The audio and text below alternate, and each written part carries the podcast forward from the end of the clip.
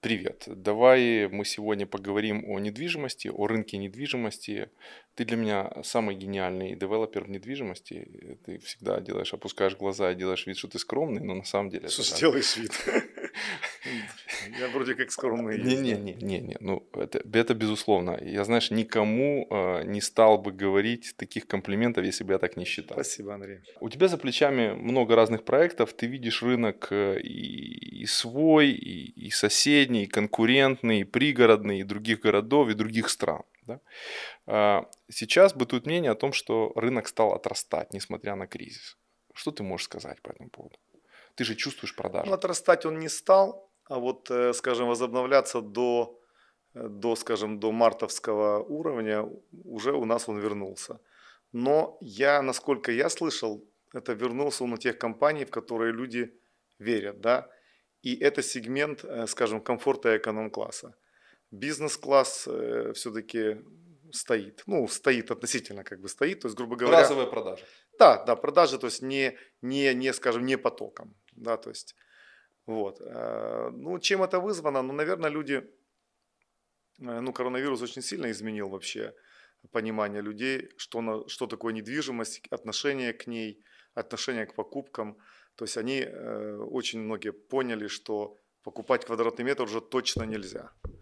Это уже точно нужно покупать среду, в которой ты живешь, нужно покупать все, что вокруг, нужно покупать инфраструктуру, потому что уже в кризис это критично, очень критично. Сколько нужно ли тебе ехать в транспорте куда-нибудь, нужно ли тебе ребенка куда-нибудь везти, сколько времени ты проводишь в транспорте, насколько как бы это безопасно, есть ли у тебя зоны, где ты можешь отдыхать, гулять, со- соблюдая социальную дистанцию, или нет такого, таковых. То есть насколько у тебя, скажем, э, количество людей, живущих на, э, в одной, там, на одном гектаре, соответствует нормам, или оно, если оно ниже, то это круче, это лучше. И все эти факторы, безусловно, конечно же, люди уже начали на эту тему думать. И сегодня уже, например, балкон – это не есть э, место, которое надо застеклить. А Сегодня люди говорят, а дайте мне больше балкон. Ну, если раньше они говорили, да вы что, застеклить и все. И мы там парились, каким образом же придумать так, чтобы застеклить балкон, этого никто не понял. То есть и придумывали такие системы. То сегодня люди уже хоть понимают, что, слушай, им нужно пространство на улице, им нужно, им нужно какое-то все-таки вот э, место, где они могут э, чувствовать себя комфортно. И вот это разница. Игорь, а ты думаешь, это навсегда, вот это изменение ментальности? Ты знаешь, я думаю, что да. Независимо от того, изобретут вакцину или нет, я считаю, что человек, ну, я это давно проповедую, да, уже десятки лет, я говорю о том, что никогда не покупайте вот э, кв- Квадратный квартиру, метр. квадратный метр, да, покупайте все вокруг, потому что ты вышел из квартиры и что? Ты можешь позволить себе, чтобы твое настроение упало, видя там обшарпанный подъезд, неработающий лифт, отсутствие какой-то э, придомовой территории, отсутствие спорта, отсутствие школ, садиков, больниц, ну и так далее и тому подобное. Конечно, тебе это все портит настроение. А я понимаю одно. Вот когда человек выходит, встает и говорит, блин, какой я умный, я купил правильное. Он с этим сталкивается ежеминутно, каждый божий день, вечер, утро, день, неважно. И вот он все время говорит, какой я умный. Или все время говорит, какой я идиот. И понимаете, вот это сэкономленное там 50 долларов на квадратном метре, мне кажется, с людьми может сыграть очень злую шутку. Потому что они, очень многие на это, этот критерий для них является важным, то попадают в халепу типа домов Войцеховского там и других, и же с ними, скажем, товарищей, то э, покупает все то, что ну, в точечных этих домах, ну что, никакой инфраструктуры нет.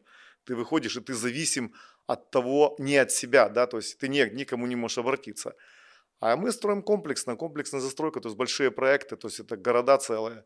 И, конечно, конечно наш клиент уже, мы имеем ну, очень много фолловеров, да, кто, кто, скажем, за каном идет дальше, и они покупают одну, вторую родственникам квартиру, продают маленькие, покупают больше, людей тащат, и они уже понимают. И вот самое главное, что я могу гулять спокойно по любому из своих проектов, и вот люди подходят, Иногда, может, какие-то что-то говорят, что надо, они бы хотели поменять, мы всегда к этому прислушиваемся. Но большинство из них говорит, слушай, я, я очень рад, что я именно выбрал вот вашу компанию, потому что есть все время есть обратная связь, все время отношение к человеку, ну, оно такое не свинское, да, то есть и люди как бы, мы, мы, мы воспитываем людей, что сервис – это такая же профессия, как доктор, как ну, педагог, то есть это такая же профессия, которой ты должен ею профессионально, скажем, обладать, да, то есть ты должен ее показывать ее присутствие, что вот я оказываю сервис.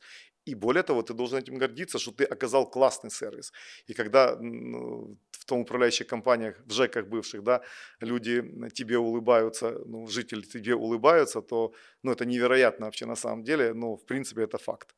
Вот посему это, это вот эта цель, и она вот уже, поэтому я считаю, что это навсегда, потому что поняв ну, на этот не благодаря слово нельзя сказать, вот потому, что, потому что случился этот э, вирус, да, э, поняв, что есть другая жизнь, да, есть другое окружение, да, есть другое, есть другие условия взаимодействия, скажем, с коллегами, с соседями, со своими управляющей компанией, с девелоперами и так далее. И самое главное, есть другой результат. Мне кажется, люди уже не вернутся в, в обратное. А вот когда объявили карантин и началась истерия, у вас был провал по, по продажам? Ну, у всех он был. Люди просто остановились не потому, что там они не хотели, потому что они перестали ходить в отделы продаж. Они физически как бы, то есть квартиры ну, пока... самая пауза большая какая была? Неделя, две? Пару вот ни недель, одной проданной пару... квартиры? Нет, такого не было. Было очень много пред просмотров, и у нас все время есть какие-то люди, которые потенциально уже приняли решение. И вопрос просто был, как э, нотариус должен встретиться там, ну, в масках, безусловно. Ну, у нас это мы, вы знаете, что я люблю эту историю, когда товарищ мне звонит и говорит, знаешь, когда в Америке маски появились, ну, в, в Майами, да, говорит, типа в мае. Я говорю, а, да, у нас, говорю, на второй день, причем полно и везде. Помимо масок еще ИВЛ в каждом гараже и, и так далее и тому подобное. Ну, то есть, чтобы я очень рад, что все-таки нация, она такая предприимчивая, просто ей власти не дают, всю жизнь не дают развернуться, да, вот, это проблема. Вот, поэтому а две сейчас... недели, две недели был такой какой-то, а потом начало понемножку, понемножку уже возвращаться. Отрастать. Да, да, да. А как продается вот Тетрис, ты говоришь? Это же бизнес. Тетрис уже почти весь продан, поэтому там, там осталось очень мало, там, я не знаю, десяток, может, квартир остался, поэтому, в принципе... Это уже несущественно? Нет, это, это уже несущественно. Это уже экстрафи? Ну да, да, да, мы уже так его и не рекламируем фактически, и там уже, там единственное, там тусня идет такая, то есть вот эта крыша, это, эта концепция, она, конечно, ну, честно говоря, людям очень понравилось. Там одна проблема, как их угомонить хотя бы в 12 часов ночи, потому что народ, жители именно этого Тетриса, они никак не угомонятся, они там на крыше гудят, а соседи уже жалуются. Это проблема единственная, которая там есть. Что сейчас происходит на законодательном уровне, что мешает либо стимулирует рынок? Ну, э, есть несколько позитивных как бы вещей я вижу, что идет очень серьезное и обсуждение, и действие по поводу все-таки ипотеки. То есть той ипотеки доступной, которая как бы все-таки даст ту вторую, второй поток. Дыхание. Да, второе дыхание как бы вот э, этому бизнесу. Эм, значит, есть, есть ипотечная государственная установа, которая там занимается, Минфин, да, ей есть э, банки, которые, в принципе, имеют ресурс. Но вся проблема в том, что если мы эти банки не защитим, ну, со мной просто консультируются, как бы и с Минфина ребята, и как бы и с банкирами мы общаемся. И я говорю, что если мы не защитим банкиров, банки, да, то э, вы хоть под нолем давайте, они все равно их не выдадут. Они не выдадут их человеку. Если он сразу вынужден будет оформить ипотеку на, ну, в смысле, квартиру на э, заемщика, и у него не будет гарантии того, что заемщик с ним рассчитается, банкир это не сделает. Какой выход? Я, ну, мы, я предложил, я думаю, что я там никакой велосипед не придумал, э, финансовый лизинг, то есть это, это ты просто-напросто не, не отдавайте квартиру в собственность, да, то есть потому что у нас по законодательству ипотека предполагает передачу квартиры сразу же. Не отдавайте ему, пока он не выплатит. И пусть она, она может быть где-то у какой-то другой компании, или у самого банка, или у полномоченного у застройщика нет, застройщик деньги получил. Застройщик тут никакого отношения к этому уже не имеет. Ты не хочешь к этому иметь дело? Нет, я не, не хочу. Мы же сами даем ипотеки. Мы же отдаем, фактически мы даем рассрочки, это те же самые ипотеки. Да. Но мы оставляем квартиры у себя. То есть мы не передаем их. Э, и у нас фактически никаких проблем нет. Ну, по крайней мере, пока. Вот. Э, а у банкиров, а банкиров есть проблема, потому что как только они квартиру передали, через 5 минут начинаются, перестают люди платить, уже прописана куча детей, и начинается... Э, ну, Судебные вот, тяжбы. Да, начинаются тяжбы. И, и прибегают, и тут же куча популистов, ой-ой-ой, банк, сволочи такие, выкинули там человека с ребенком из квартиры. Ну, знаете, я вам скажу так, в Америке есть штаты, у которых ты можешь как элементарно выгнать кого-нибудь из квартиры, если он не платит. А типа штата Нью-Йорк нельзя, да? Так вот там, где штаты, где можно, там развивается все очень бурно и очень круто, как бы, и там все это гораздо легче. А там, где нельзя, там 20 раз подумают еще банкиры, стоит ли тебе давать что-нибудь и так далее. Поэтому это очень важно. То есть этот, этот факт радует. Что не радует? Строительная отрасль – это одна из немногих отраслей Украины, которая, в принципе, несмотря ни на что, с 2008 года, вот с 9 как она начала расти, она в принципе растет. Стоит на месте, растет, стоит на месте, но не падает. Почему?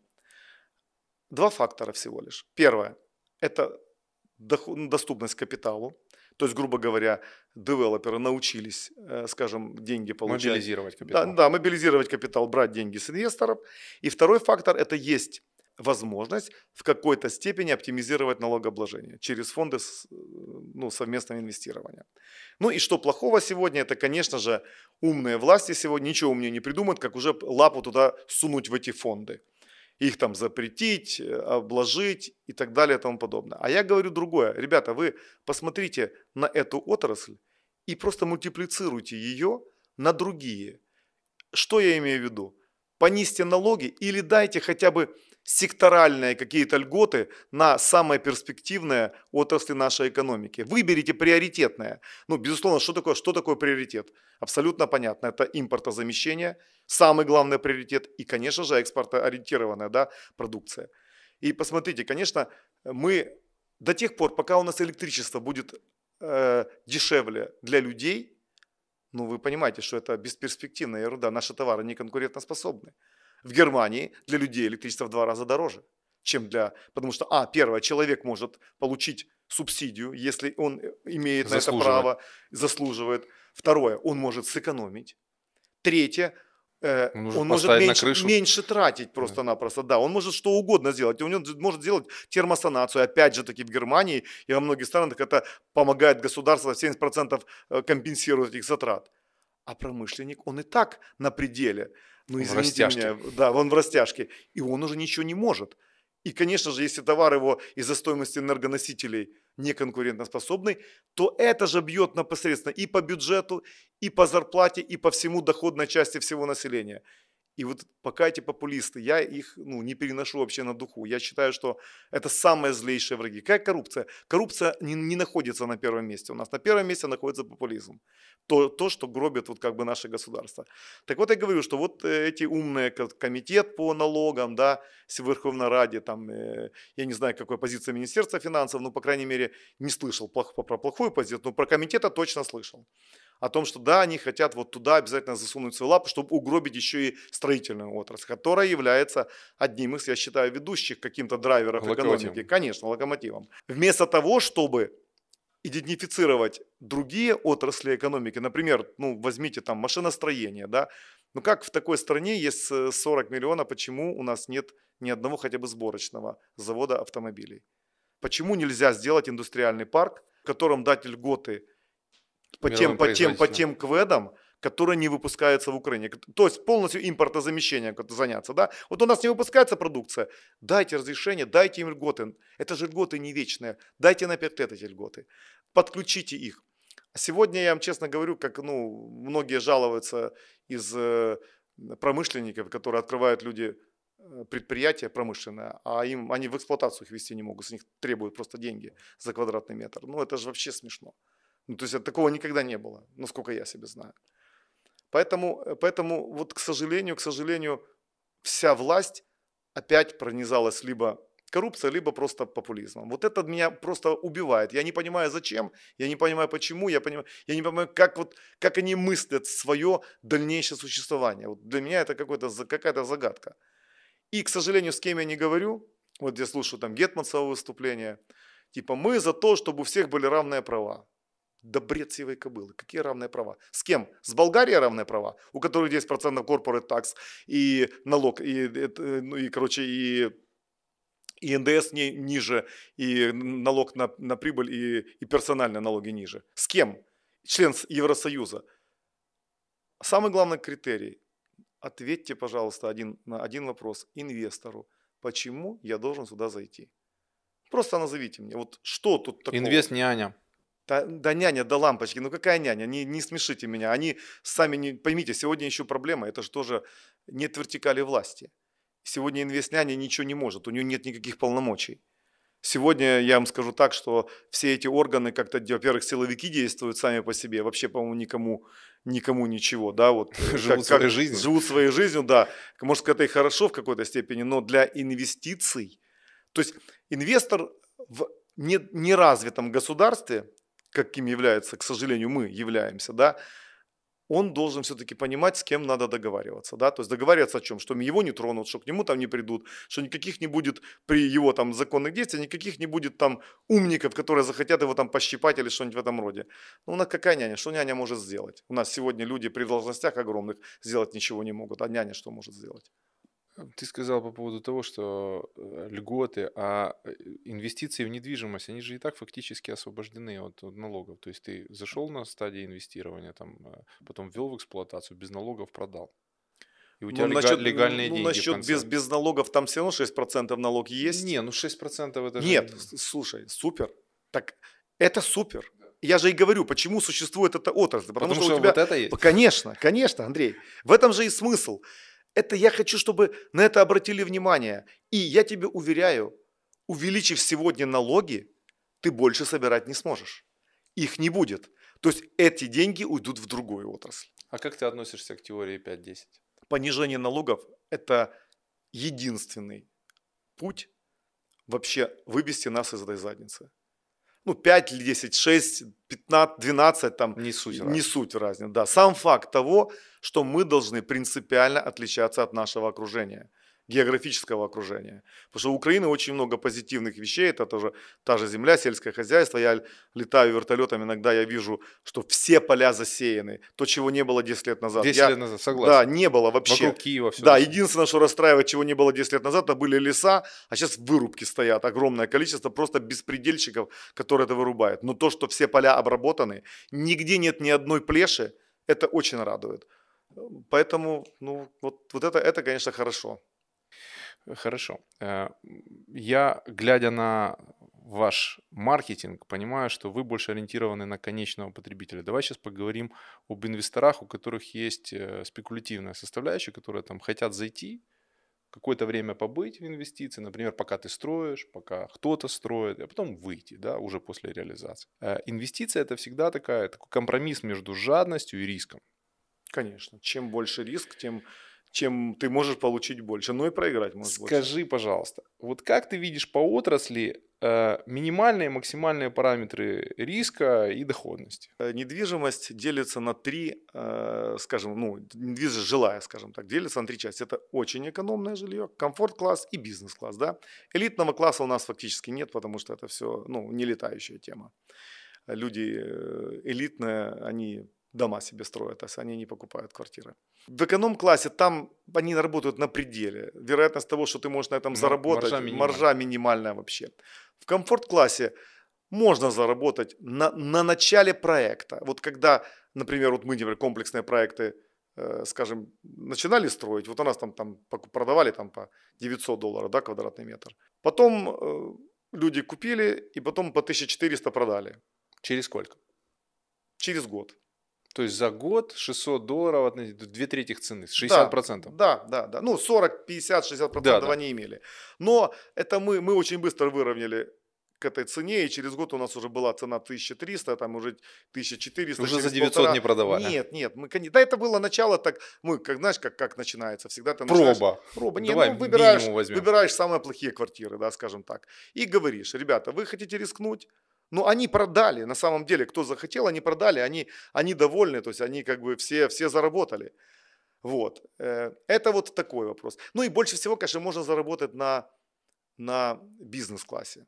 Конечно, тут маржа гораздо больше, потому что ты, например, покупаешь там в начале там, по 1700, 1800, может 1500 даже кто-то продает, а потом может продать на 1000 дороже, там 2,5-3 тысячи долларов. И это, конечно, уже заработок другой. Но ты должен понимать, что... Ты можешь зависнуть. Конечно, ты можешь зависнуть и надолго. Э, кстати, ну, я честно скажу, у нас единственная компания, которая еще ни одного срока ни на день не, не сдвинул. Даже на день не было такого еще. Ну, тфу -тфу все может быть, но, по крайней мере, мы стараемся как бы людей, ну, вот эти вот, потому что этот фактор, я считаю, тоже важный. Потому что человек же, он же надеется на что-то, он снимает там квартиру, тратит на это деньги. А тут раз ты ему говоришь, через год придешь. То есть ты тогда ему заплати за это деньги, за то, что он квартиру снимал там и так далее. А я как бы, ну, не хочу, чтобы у человека были отрицательные эмоции, потому что я очень верю в то, что э, ну, вот, э, энергетическая какая-то составляющая вокруг проекта, она Важна. Она, она существует, конечно. Более того, и совокупность этих энергетик отрицательных, они создают такую потом головную боль, причем ну, для всех. Для а, них... а к чему ты больше, э, более трогательно относишься? К репутации или к энергетике? Вот если или-или. Ну, к репутации все-таки. То есть репутация, вот тут прежде Ну, всего, а ну, вот... не, не прежде всего, это одна из главных составляющих. Понимаешь, в девелопменте вера должна быть, да, как бы. Почему мы единственная компания, где я говорю, что я являюсь финансово ответственным человеком? Таких компаний больше нету. 90% вообще люди не знают, кто, кто, кто Кому они дают да, деньги. кому они дают деньги. Абсолютно верно. Хотя считаю, что это неправильно, потому что ну, в банках же банкиры, э, они все под гарантией находятся, да, то есть мало того, в банках есть там фонд гарантирования вкладов, который какой-то минимальный 200 тысяч, например, там человеку гарантирует, и есть гарантия э, правления, председателя правления, это, грубо говоря, ну, и так далее. Они гарантируют личным имуществом о том, что они ничего не украдут. То же самое и у нас должно быть. Я тоже считаю, потому что мы же тоже берем деньги с рынка. А чем мы от банкиров отличаемся? И я считаю, что давно уже пора ввести. Это не очень сложно. Ты определяешь финансового гаранта. Не обяза- не- это не обязательно может владелец там, площадки там, быть и так далее. Более того, это как раз не владелец. Это тот, кто... Кто управляет? Да, тот, самое главное, кто за это отвечает. Он должен быть известный, абсолютно компетентный, публичный, ну, не обязательно публичный, но, по крайней мере, человек, который говорит, что да, я вот несу финансовую за это ответственность. Все, супер. Тогда, если что, дорогой, иди сюда. Все-таки максимум, что можно вытащить э, при инвестиции, вот э, зашел на, на стадии фундамента и вышел через, там, после ввода в эксплуатацию, после того, как объект зажил. Ну, Ну, твое вот, понимание, вот смотрите, чувство. ну мы, мы, мы Тетрис продавали, например, э, были цены начальные там 1800 долларов, 1900 или там даже меньше, а потом были 3500, 3600. за два года. Ну да, за, за два с половиной, два года. Да. Ну, если примерно 50% годов. Да, да, да. Ну, это те, кто, те, кто может, может, это не те квартиры, которые мы по такой цене продавали, но все равно те квартиры можно продать, ну, точно там на, на полторы тысячи дороже, да. А скажи, пожалуйста, вот э, когда человек заходит инвестором, он фактически становится твоим партнером. То есть он тебе дает с небольшой маржой э, возможность управлять этим проектом. То есть он физически дает тебе деньги и говорит, «Вот, Игорь Никонов мне подходит как управляющий партнер. Я понимаю, что Игорь Никонов, наверное, зарабатывает там 10-20% от моих денег. И дальше мы идем, ждем вместе. Игорь строит, а я только прихожу, там смотрю, все нормально, все нормально. Правильно я понимаю? Да, абсолютно. Если откроется ипотека, сюда же больше ринется спекулянтов. Ну, спекулянтов как? Спекулянтов вряд ли. Я думаю, как раз ипотека даст возможность э, тем людям, которые являются действительными потребителями конечными этого дела. Расширит больше круг Да, да. потребителей. Я, я, ма- я не уверен в том, что спекулянты полезут в ипотеку, честно тебе скажу. А Потому- какая должна быть э, ставка в ипотеке для того, чтобы она была? 7% я считал. Я считал в гривне, да. То есть сегодня пока это невозможно, но я знаю, что в Министерстве финансов этот вопрос обсуждается и очень серьезно. И если они это сделают, я считаю, что ну, честь им и хвала. Причем более того, все же зависит, как регулировать. Да? Ну, первое, в чем проблема ипотеки? Комплайнс не могут пройти люди, да, потому что все равно ты с этими налогами, с этим ЕСВ, у тебя все равно огромное количество в серой зоне находится заработной платы. И люди не могут пройти. Я всем им говорю, какая к тебе разница, если он тебе 30% дает down payment? То есть в чем сегодня... Первый взнос, Да, было понимание. первый взнос, да. В чем сегодня, скажем, ну, ситуация, скажем, может, может быть спокойна, да? Э, Когда был кризис там восьмого года, да, там же как было, например, строили там за тысячу долларов, да, там продавали за три, за четыре. И, и, и в рамках этой рентабельности, ну, скажем, э, Тогда было позволительно. то есть тогда был риск огромный, да, ты там дал чуть-чуть down payment, а потом, как в Америке, все обвалилось, да, там 4% ты дал и, и все. Сегодня работают в, в рамках себестоимости, чем, чем такой плавающий, плюс-минус 15-20%, плюс-минус. Так ты возьми этот down payment себе 30% возьми. В два раза больше. Да, ну в полтора раза больше. И забудь вообще про комплайенс. Но это не твое дело, где человек зарабатывает. А что мы делаем?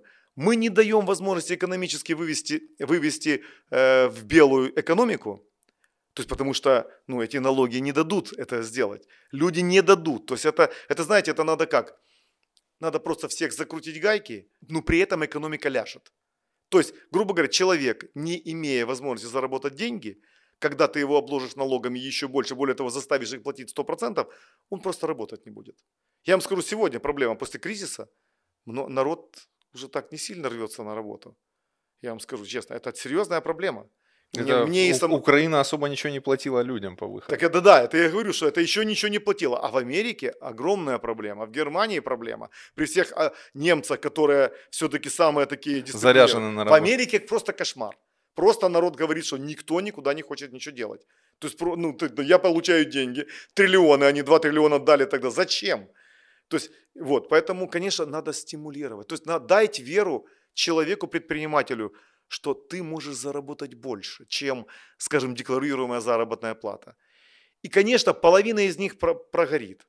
Но они пойдут, попытаются создать добавленную, этот, стоимость. добавленную стоимость. Конечно, они дадут кому-то рабочие места, пусть временно, пусть как-то, но они будут развиваться, они будут наращивать свой профессионализм. И в конечном итоге это же и есть рост экономики.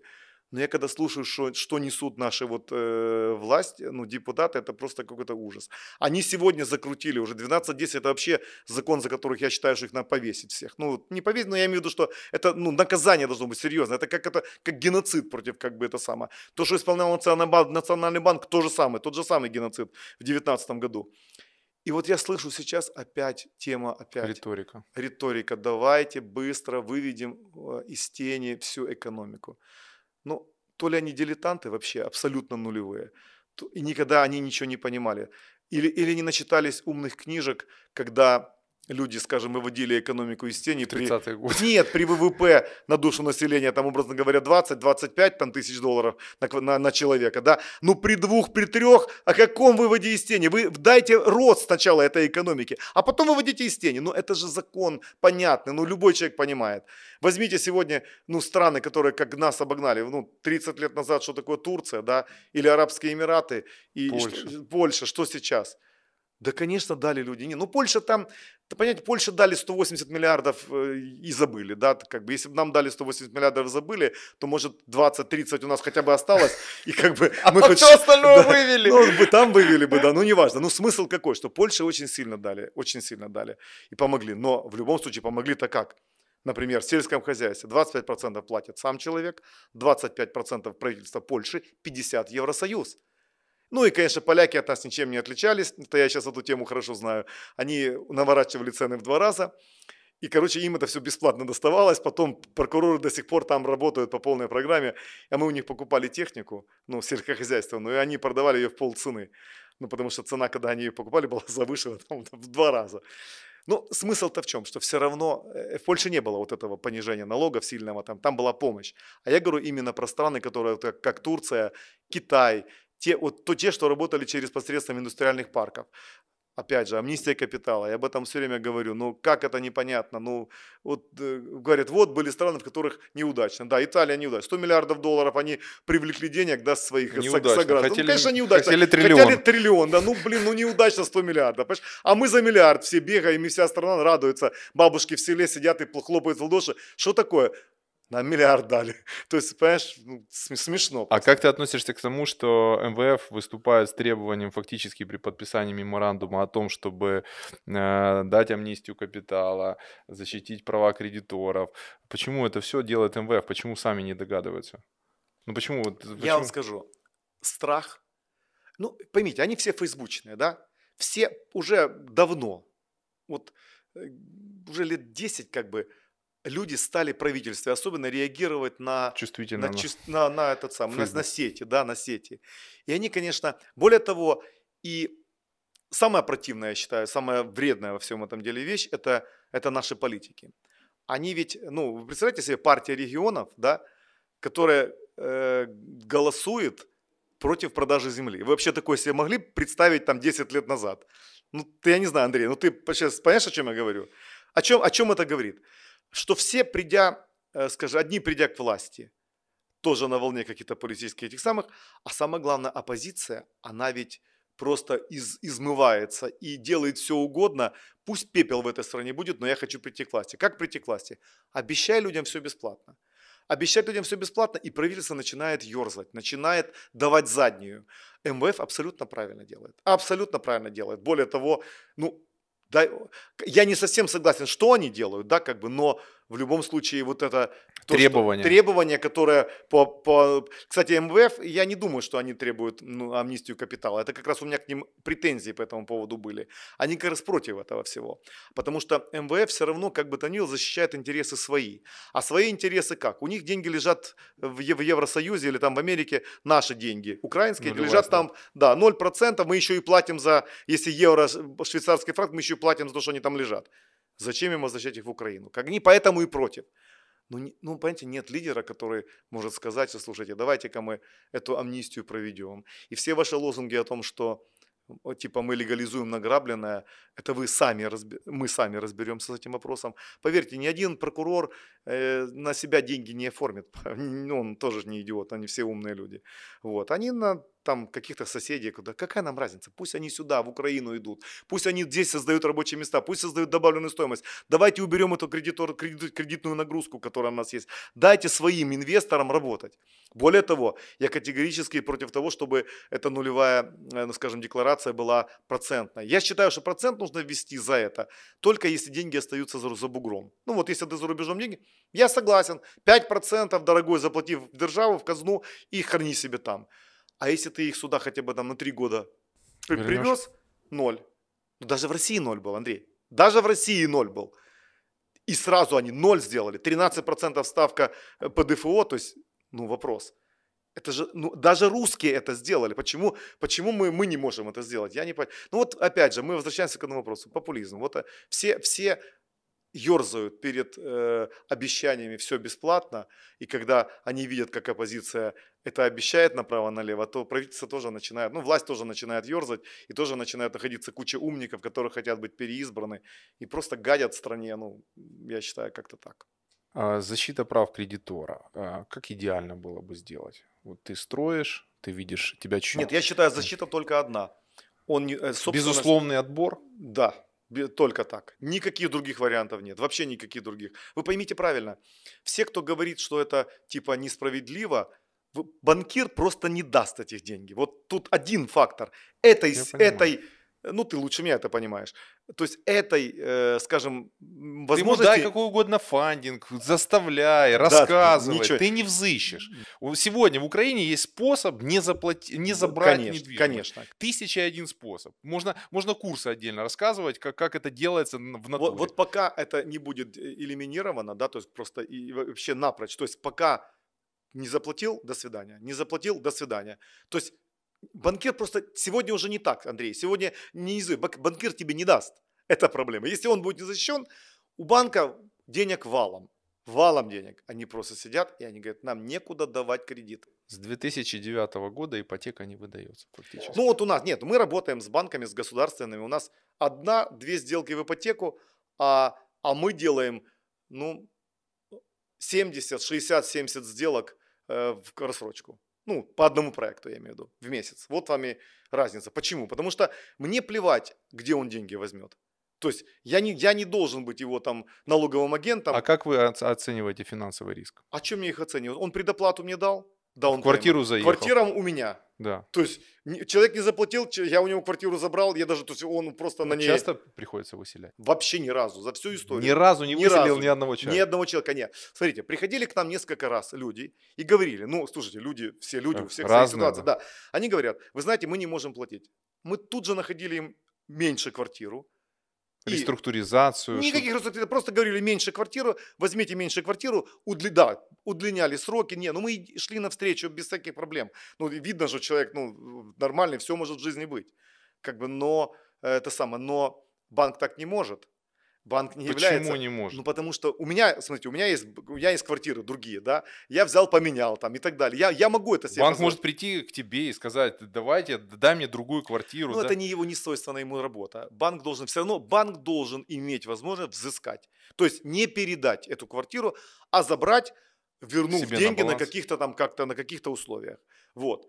Но конечно, мы будем помогать и пытаться, чтобы человек там от нас, скажем, не ушел. Конечно, мы будем пытаться ему там помочь. И у нас есть такие возможности. Просто сегодня мы можем дать только э, рассрочку только в долларах. Мы не можем гривне дать. У нас нет гривневого ресурса.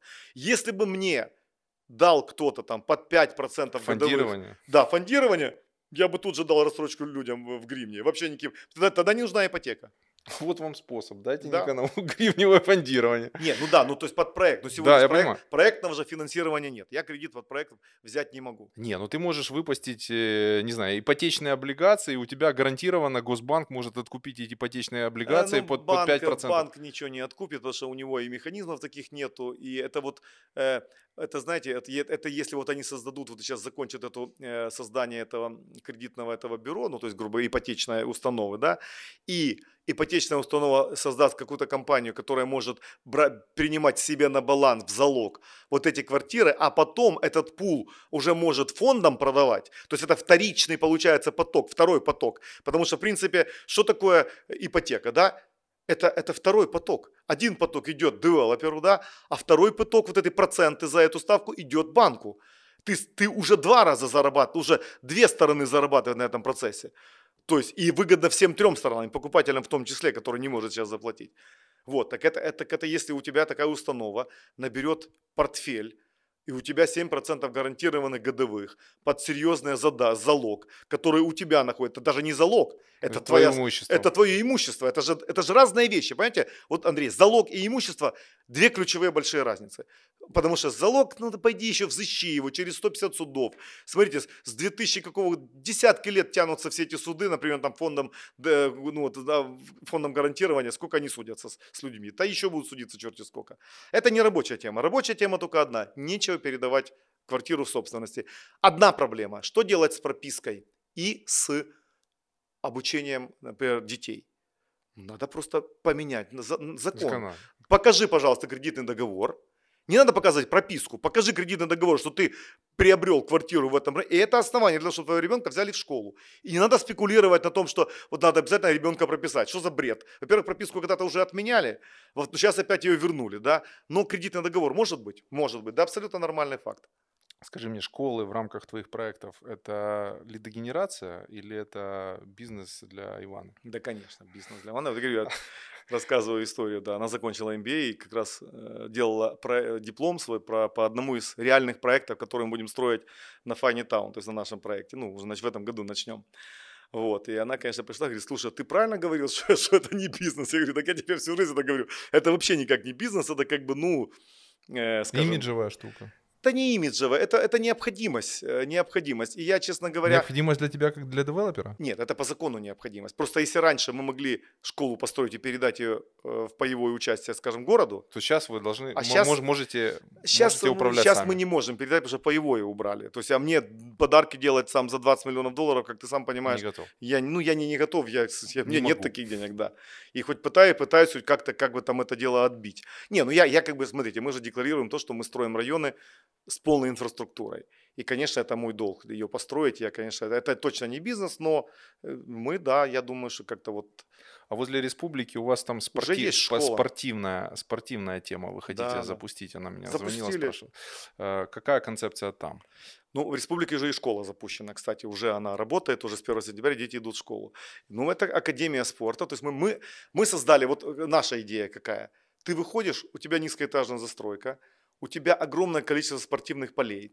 Потому что я очень давно понял, что концентрация чего-то одного в одном месте дает синергию гораздо больше. То есть, гру- грубо говоря, нахождение например, 5-6 разных полей вместе, ну, скажем, если ты их раздельно поставишь, да, по проекту, столько детей, людей заниматься не будет спортом, как в одном месте. Это как место сбора, тусовки, знаешь, каких-то... Люди мотивируются, видят и Да, да, да, то есть, да. И мы, мы, мы в первую очередь что сделали, это сделали Академию спорта. До начала еще стройки. Сделали эту Академию спорта, и вот там огромное количество полей, там футбольное, баскетбольное, волейбольное, падл, теннис, там воркаут и так далее и тому подобное. Сейчас делаем мини-гольф, там закончим тоже в этом году. Вот. И, конечно, народ, ну, народ реально это очень сильно воспринял. То есть очень сильно. То есть очень нравится всем. Поставили специальных там э, ребят, которые а, аниматоры, поставили там тренеров, то есть сделали специально камеру хранения для инвентаря, то есть они могут его бесплатно получить. Ну, то есть народ очень-очень с благодарностью ну, относится к этому. Ну, это же самое главное, что для девелопера. Стань пользователем.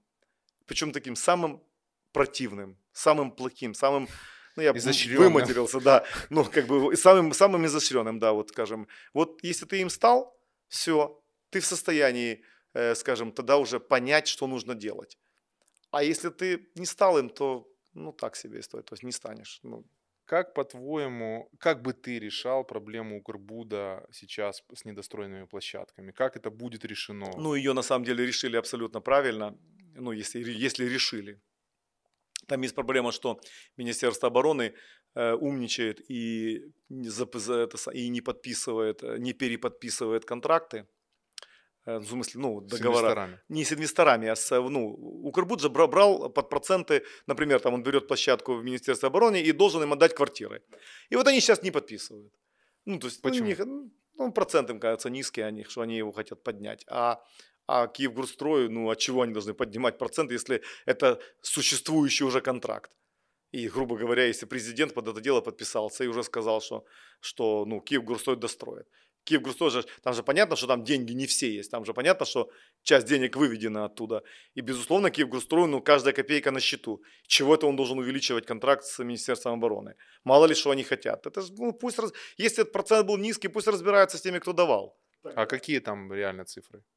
Ну, типа, рыночные там 8, 9, 7, 4, 15. Да не знаю, по-моему, процентов 6, если мне не изменяет. Ну, я не знаю, я их не видел, эти контракты. Но я знаю, что как бы, что тут должна быть влияние, ну, вмешательство администрации президента, потому что, коли они вот это подписались, и, ну, я считаю, что они должны это дорулить, и как бы нагнуть Министерство обороны. А скажи мне, рыночно, если говорить о Киеве, вот процент в такой модели, когда э, инвестор, один из инвесторов, это земле, земле собственник, да, входит в проект, да, от и до.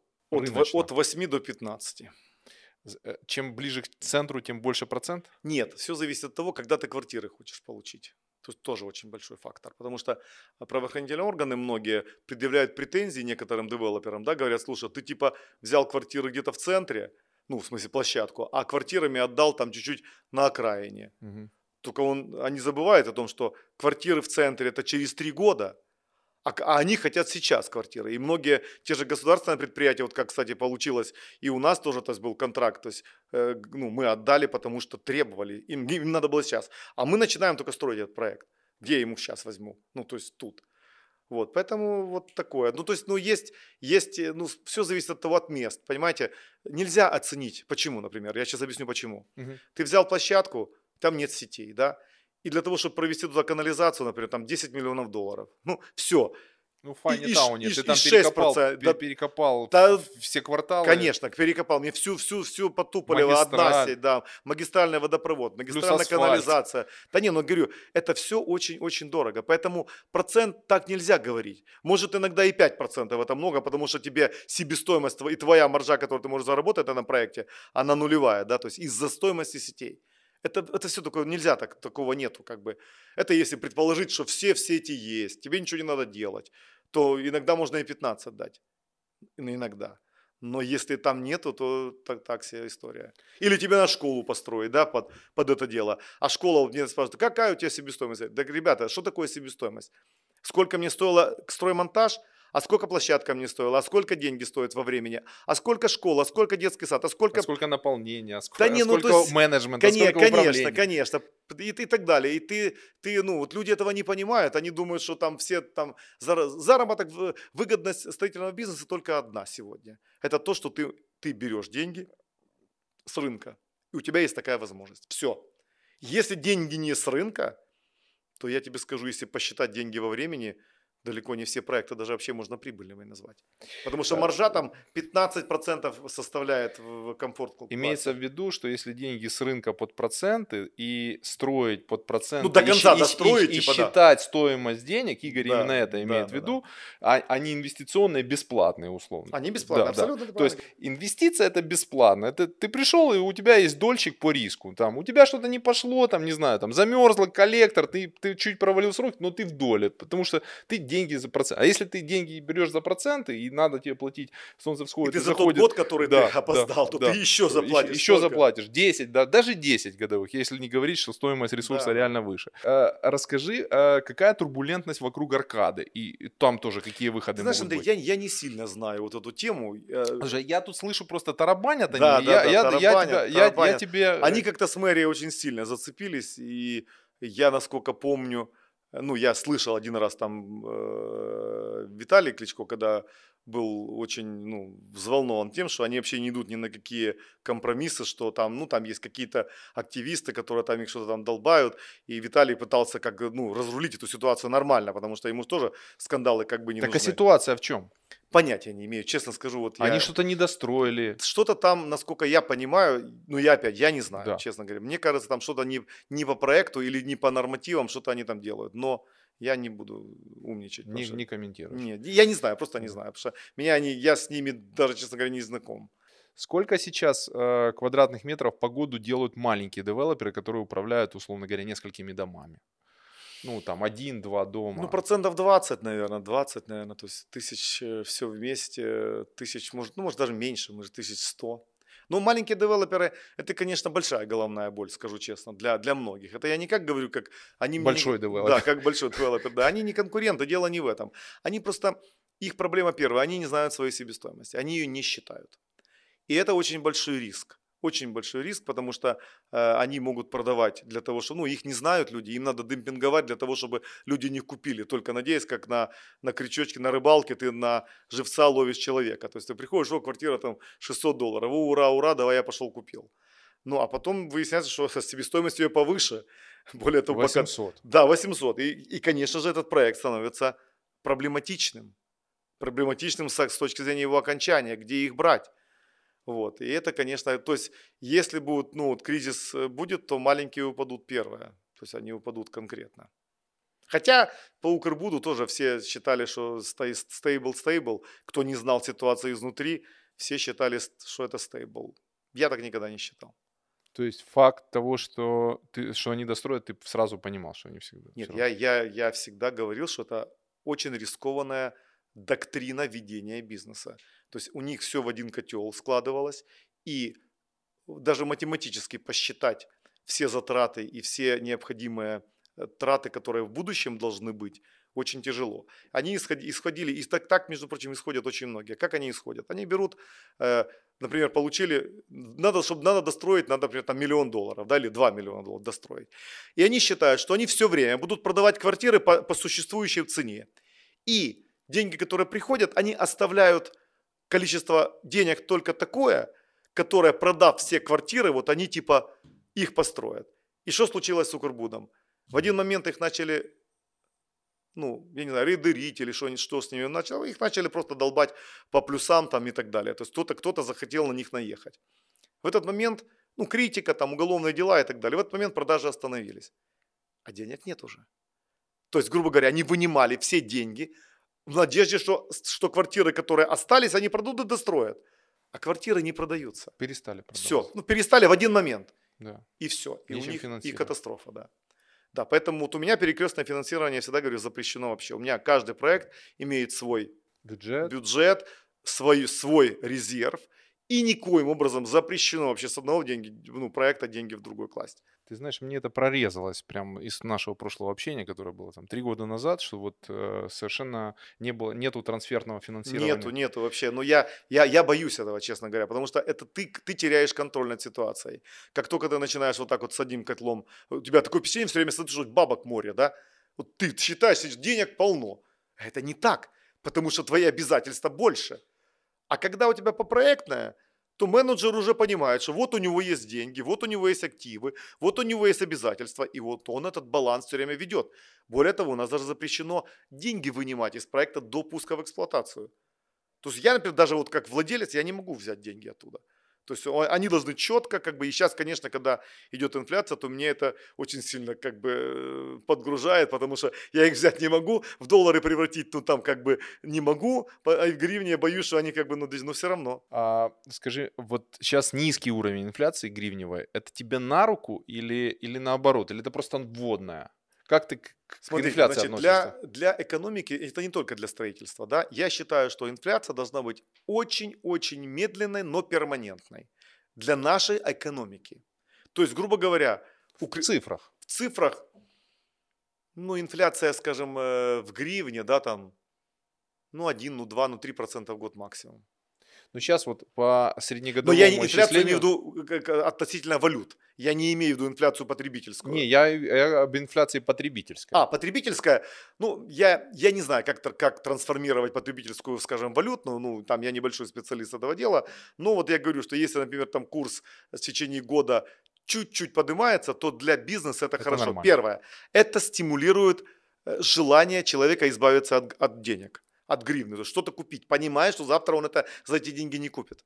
А это называется как? Это называется стимулирование спроса. Потребительского спроса. Конечно. Да. И стимулирование потребительского спроса это и есть драйвер экономики самый крутой. То есть, когда ты, а когда пошла дефляция, когда они начали укреплять гривну, что с людьми произошло? Говорит, да нифига себе, я гривну в карман и никуда я не пойду. И все. Ну, помало того, что экспортерам всем хана, импортеры просто на ушах да. от радости, понимаешь, в чем дело? А ты спрашиваешь, что такое импорт увеличенный? Это же убийство нашего, нашего производителя. Это же просто убийство. Ну, это преступление. Я честно говорю, я считаю, что это абсолютно акция была, ну вот, спланированная, с, с, ну, связана с какими-то спекуляциями на валютном рынке. То есть, потому что я, скажем, спрашивал людей, причастных к этому всему, ну, расспрашивал, как, почему вы не воздействовали, ну, высоких руководителей, почему вы не воздействовали на Нацбанк? Ну, говорит, они нам сначала чесали, ну, на, на, по ушам ездили о том, что там 30 миллионов у них есть какая-то, типа, там норма, что они не могут больше 30 миллионов долларов в день Откупать. выкупать, да. Ну, типа, ну, чисто, вранье. чисто вранье. Не, они потом выкупали по 300, но вопрос, они врали просто в наглую. Следовательно, это был какой-то договорняк. И я считаю, что это, ну, они за это время угробили очень сильно, ну, по страну, очень сильно. А что касается, когда импорт, представляешь, импортеры зажили, да, это же просто работа на третьих лиц называют. То есть наше государство работает на, на заграничных производителей. То есть кошмар, просто кошмар. То есть я, я был в обмороке, я вообще я даже не думал, что у людей ну, что люди настолько свои личные интересы могут ставить выше как бы вот того, где они живут, да, просто ужас. Поэтому я говорю, если вернуться к нашему разговору, я считаю, что должна быть медленная инфляция только для стимулирования роста. Девальвация. Ну, девальвация, правильно, абсолютно верно, правильно, Андрей говоришь, да.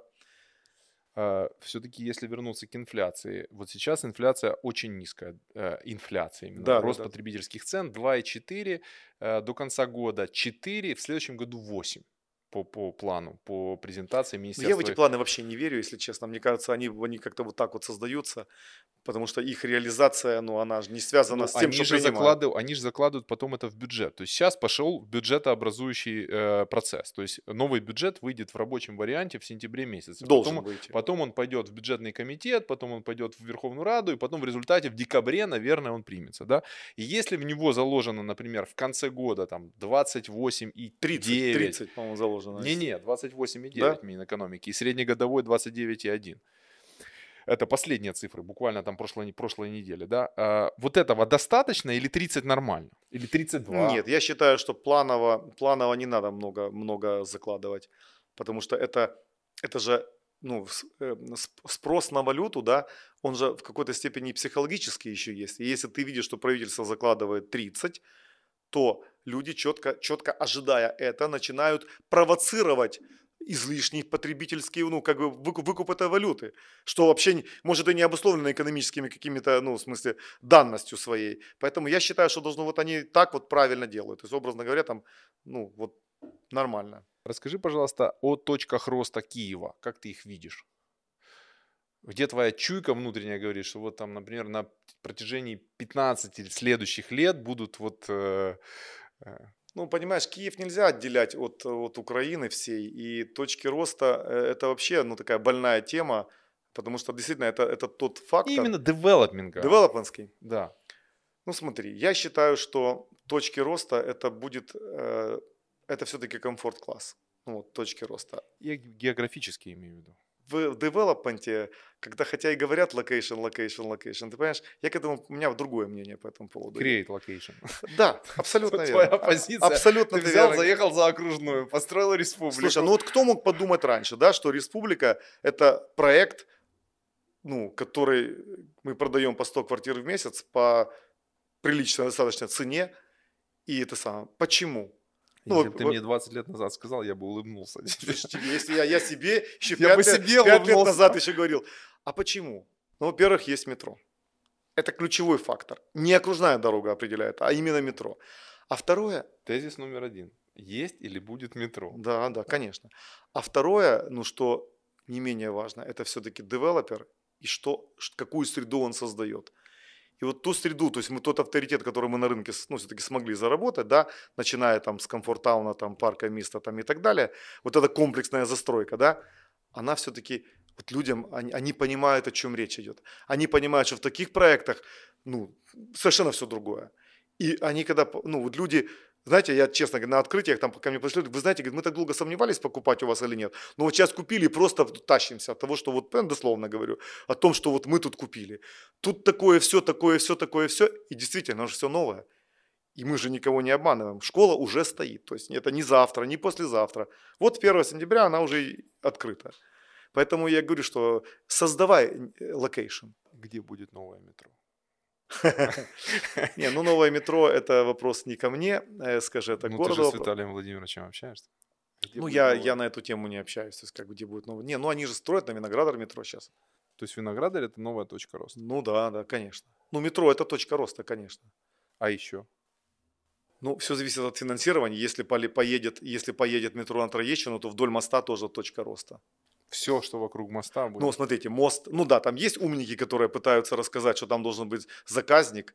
Ну, там, знаешь, там есть на, этом, на Русановских этих самых садах, там живут там 40 дачников, угу. которые получили заказник. эти дачи непонятно как. И они говорят, слушайте, да нафиг вы тут нужны с вашим мостом? Нам мост сделайте, делайте нам там как бы но тут будет заказник, тут ничего больше делать нельзя. То, что миллиарды государство потратило на мост, это до лампочки. Ну, вообще, в здравом уме ни один здравомыслящий человек в мире не скажет, что я строю мост, ну, если ты, конечно, не Сингапур или не какой-нибудь там, не Япония с огромными деньгами, да, кто могут позволить себе мост построить на какой-нибудь остров, да, для, для отдыха. Угу. Вот. То не, всегда вокруг моста или магистрали – должна строиться, ну, строиться как бы, ну, инфра, ну, все, конечно, жилье, там, админ, здание, то есть все, потому что в этом и смысл есть, миллиарды, зачем тратиться тогда? Какой смысл в этом во всем? Киевская окружная. Насколько это... Новая ре- окружная, ре- нет, это хорошая тема. Я считаю, что если она будет, а она будет, ну, народ уже, я честно знаю, уже очень парится по этому буду сильно, там выкупается как бы земля, да, это тоже, тоже точка роста. Но мы, мы можем с тобой поговорить, знаешь, вот о темах все-таки коттеджных, да, строительства коттеджного. Ну, вот я этим сейчас уже последние вот месяца 3-4 очень серьезно занимаюсь. Там мы там э, в процессе там оформления земли там и так далее. И, конечно же, э, ну... То есть ну ты решил в коттедж идти? Да, это, это новость. Ну, это, это новость, это, это не новость на самом деле, но это, это как бы это не новость. Но честно скажу, в бизнес это я пока не верю, как бизнес. Объясню почему. Потому что скорость продажи коттеджей, ну, она просто как черепаха продаются они, да. Затраты на рекламу и продажи в 10, в 10 раз больше. Ну, если у нас, например, сегодня, например, на проекте затраты на рекламу 50 долларов на квадратный метр составляют. Ну, это большие проекты.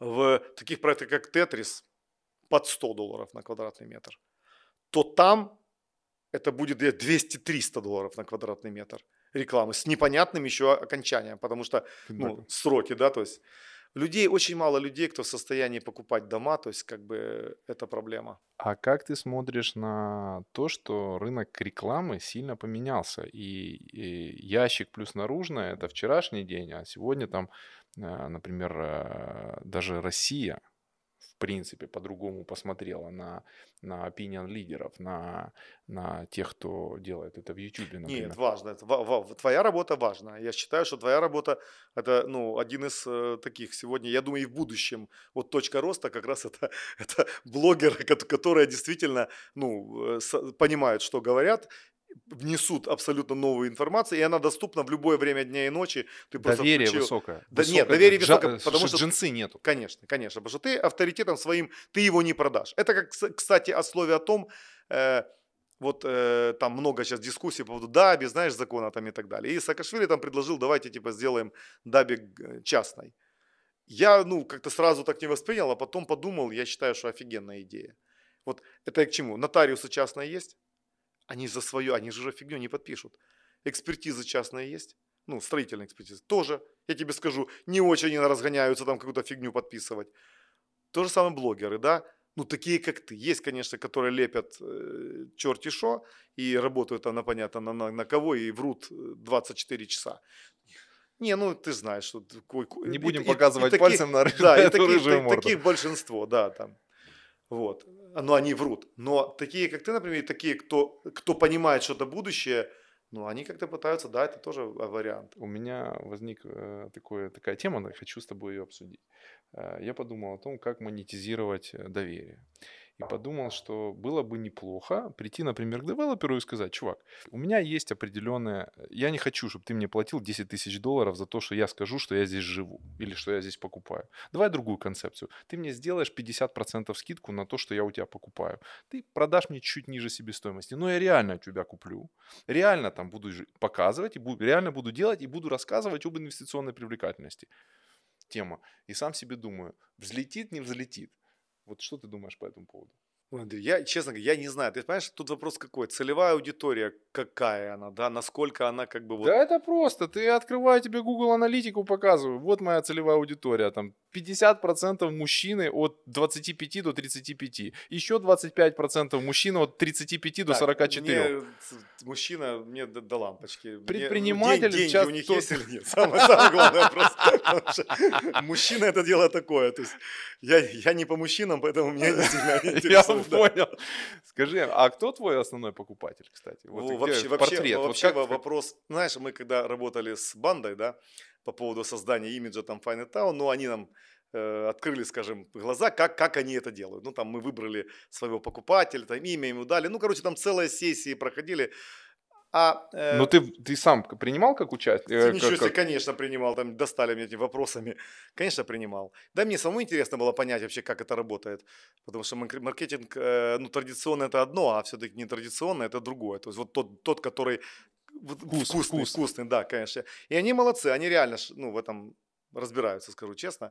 Ребята креативные. Вот. Это что же они придумали? Файна Таун, да, то есть как бы, то есть с одной стороны Украина, украинизм, да, как Украина бы, да, файна. файна, Файна дву- Украина. дву- двуязычный и так далее. То есть это, это тоже я, потому что когда называют там вот, ну, не хочу никого обидеть, но английскими словами, это самое, вы знаешь, да, у нас был какой-то пиетет перед английским языком, но расскажу тебе историю. Я когда приехал в Ригу там в студенческие годы, ну и увидел иностранную надпись, как бы и побежал фотографироваться туда. И ну, друг мой берет фотоаппарат, но и смотрю, ржет, просто падает. И я поворачиваюсь, там написано кулинария, но английскими, ну, ла- латиницей. Да, да. То есть у нас у всех было такое, знаешь, когда перед запад. Сегодня уже это не работает, вот на мой взгляд. И вот, вот файна название, люди, у нас 7 миллионов просмотров этого ролика, да, как бы. И, ну, действительно, народ вот в тему, да. Так вот, вот этой сессии мы выбирали как бы человека, кто же, кто же должен покупателем быть. Выбрали, все нормально прошли, но смысл такой, что потом в конечном итоге по аналитике мы смотрим очень разного уровня люди. Причем одни покупают из одного, из-за одного, вторые из-за другого, третьи из-за третьего. А пирог ты этот, вот этих причин рассматривал? Да, Расскажи. ну пирог. Э, Первая причина – это у нас очень хорошая квартирография. То есть маленькие, большие, маленький квартир, большое количество и правильных. Начиная со смарта, потом про квартиры. В цифрах. Ну, что ты имеешь в виду в цифрах? Ну, в 30 квадратных метров. Да, да, есть от, 45. от 25 до, от 25 до 40 там, 5 метров. Это вот однокомнатные квартиры. И вот мы начали вот это делать смарт-квартиры, мы, ну, так официально первые начали как бы делать. И это мы как? Мы одно пространство просто многофункциональным сделали. Ну, это я не хочу сейчас тратить на это время, уже все знают да. об этом. Вот. И вот они, конечно, для людей пользуются спросом. То есть это люди покупают детям, родителям там и так далее. Это как, как знаешь, вот, ну, доступная, возможность доступно жить. Угу. Да, как бы. Купить сейчас. Купить сейчас, да, абсолютно. За верно. небольшие деньги. Да, ну, она абсолютно качественно, да, в хорошей атмосфере, в, в хорошей среде. Там, Сколько процентов таких людей? 40. 40. Дальше идем. Потом пошли люди двухкомнатной квартиры, да, это уже люди уже как бы это самое. Причем, я тебе скажу, как только проект начинается, начинается с однокомнатной квартиры. То есть вот покупают люди, которые вот они хотят, э, а потом все больше и больше семейных, и потом уменьшается количество однокомнатных и увеличивается количество двух, трех, четырехкомнатных и так далее. И в конце уже народ спрашивает, приходит уже, когда этот проект устоялся, когда уже люди видят, о, есть уже смысл сюда переезжать. Уже, то, ну, ну, возомни, смотри, вот когда кто делал на, на комфорт-классе бассейны, когда кто делал школы классные, крутые, да, школы, когда кто делал там огромные спортивные комплексы, не, не спортивную площадку, а комплексы. Игровые детские зоны, это вообще там, ну, за басословно деньги. И люди деревья все там не 3 метра, а 8-10, да, и это все мы делаем. И люди приезжают, говорят, блин, я купил комфорт-класс, а живу как в бизнесе или в элитном классе. И, конечно, они себя по-другому как бы чувствуют. Поэтому э, и в каждой очереди у нас квартирография меняется, в каждой очереди идет корректировка, в каждой очереди мы корректируем как бы проектную документацию, потому что очень четко следим за вот этим изменением этого рынка, и поэтому я не могу сказать, если в начале проекта у нас было одни люди, то в конце это абсолютно другие, с другими доходами, другими. Но все равно их очень многих объединяет вот это именно, знаешь, они каждый получает то, что, то, что они ожидают. Угу. Те, кто и с высокими требованиями, кто с ниже требованиями, но все равно мы повышаем стандарты. Мы пытаемся людям рассказать, что, ребята, вы достойны большего, только просто будьте активными, как бы пытайтесь. Ну, я считаю, что человек должен думать об одном, где взять деньги, чтобы купить. Вот все остальное он не должен думать потом ни о чем. За него должны все решить. И вот этот подход, мне кажется, он, он работает. Ты сам продаешь квартиру? Ну, слушай, в день 10 человек мне звонит с какими-то просьбами. Они все, все хитро сделаны, ну, все ну, идут в отдел продаж. Ну, ты их любишь? Или, да, конечно, или... люблю. Ну, слушай, я никому не отказал. Все идут в отдел продаж, торгуются до, до ума помрачения. А потом звонят мне, говорит, слушай, сделай еще скидку. Я звоню в отдел продаж, говорит, да они тут не понял, говорит, нас отжали. изнасиловали, уже отжали. Ну, а я же не, как бы это сам, ну, я понимаю, что все равно, как бы я что-то должен да, да, сделать. Ну, конечно, идешь людям навстречу. А, объясни феномен Ирпеня. А какой феномен? А, Ирпень быстро отстроился, имеет а, развитую инфраструктуру, быстро продается. У меня приятель купил э, 3-4 квартиры и фактически получил 30% рентабельности на, на валютные инвестиции. Гораздо легче начать.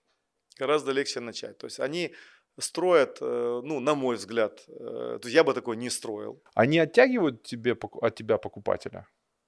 Они я по не... республике кон- конкурируют с тобой? Нет, не конкурируют. Те кто, те, кто может купить в республике, они в Ирпень не поедут. Ну, это однозначно вообще. Просто те, кто не может, поедут, но они бы и так не купили. Нет, То есть, это, это а, точно а, мне не конкурент. А разница вообще. у вас в цене процентов 30? Больше. 50? Да, думаю, думаю ну 50 процентов минимум, да. Дальше. Просто Поэтому... они, например, все равно не получат того, чего они получат здесь. Начиная с метро и заканчивая всей интернетной инфраструктурой. Они получат природу, они получат лес, они получат Ирпень, набережную тоже... Ирпеня. Нет, я, смотри, Ирпень, э, я там давно не был, если честно, но слышал, что, а, руководство Ирпеня повернулась быстренько лицом туда, и, ну, по, по, по моим данным, даже возглавили эту всю, как бы скажем, э, движуху, движуху да, по строительству, вот, или там они там каким-то образом с ними вместе, не знаю, неважно, по крайней мере, они идут себя правильно, вот скажем так, что они молодцы.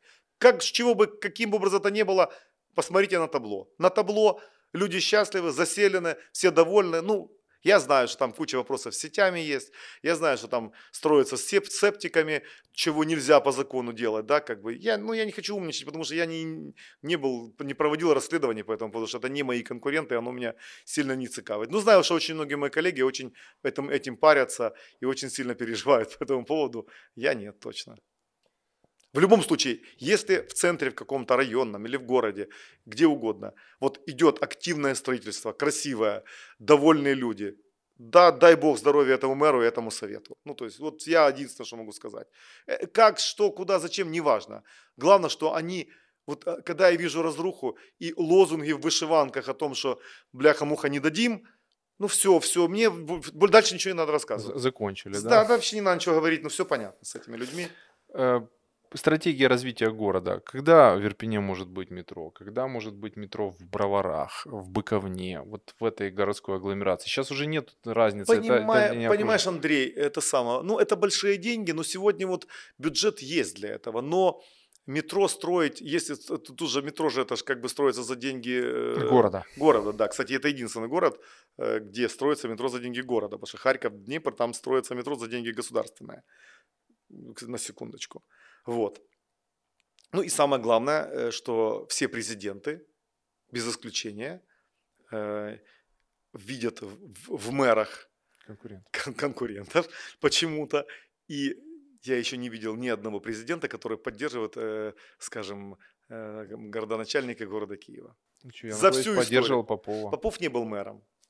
Попов был, был глава администрации, администрации, да, но и он был короткое время, как бы, и эта поддержка тоже, как бы, ну, не, ну, они и сделали, кстати, много, надо, надо отдать должное, то есть, как бы, тот же Азаров финансировал все эти развязки, там, стадионы, они же тогда готовились к Евро, тут было сделано много работы, и нельзя сказать, что там как раз тут, ну, ну это, да, единственный был период времени, когда давали сюда деньги, хотя я, будучи первым замом, все время ну, разговаривал с высшим руководством государства там, о том, что, ну, господа, ну вы поймите, вы не можете сделать страну инвестиционно привлекательной до того момента, пока столица ну, в таком состоянии находится. Да.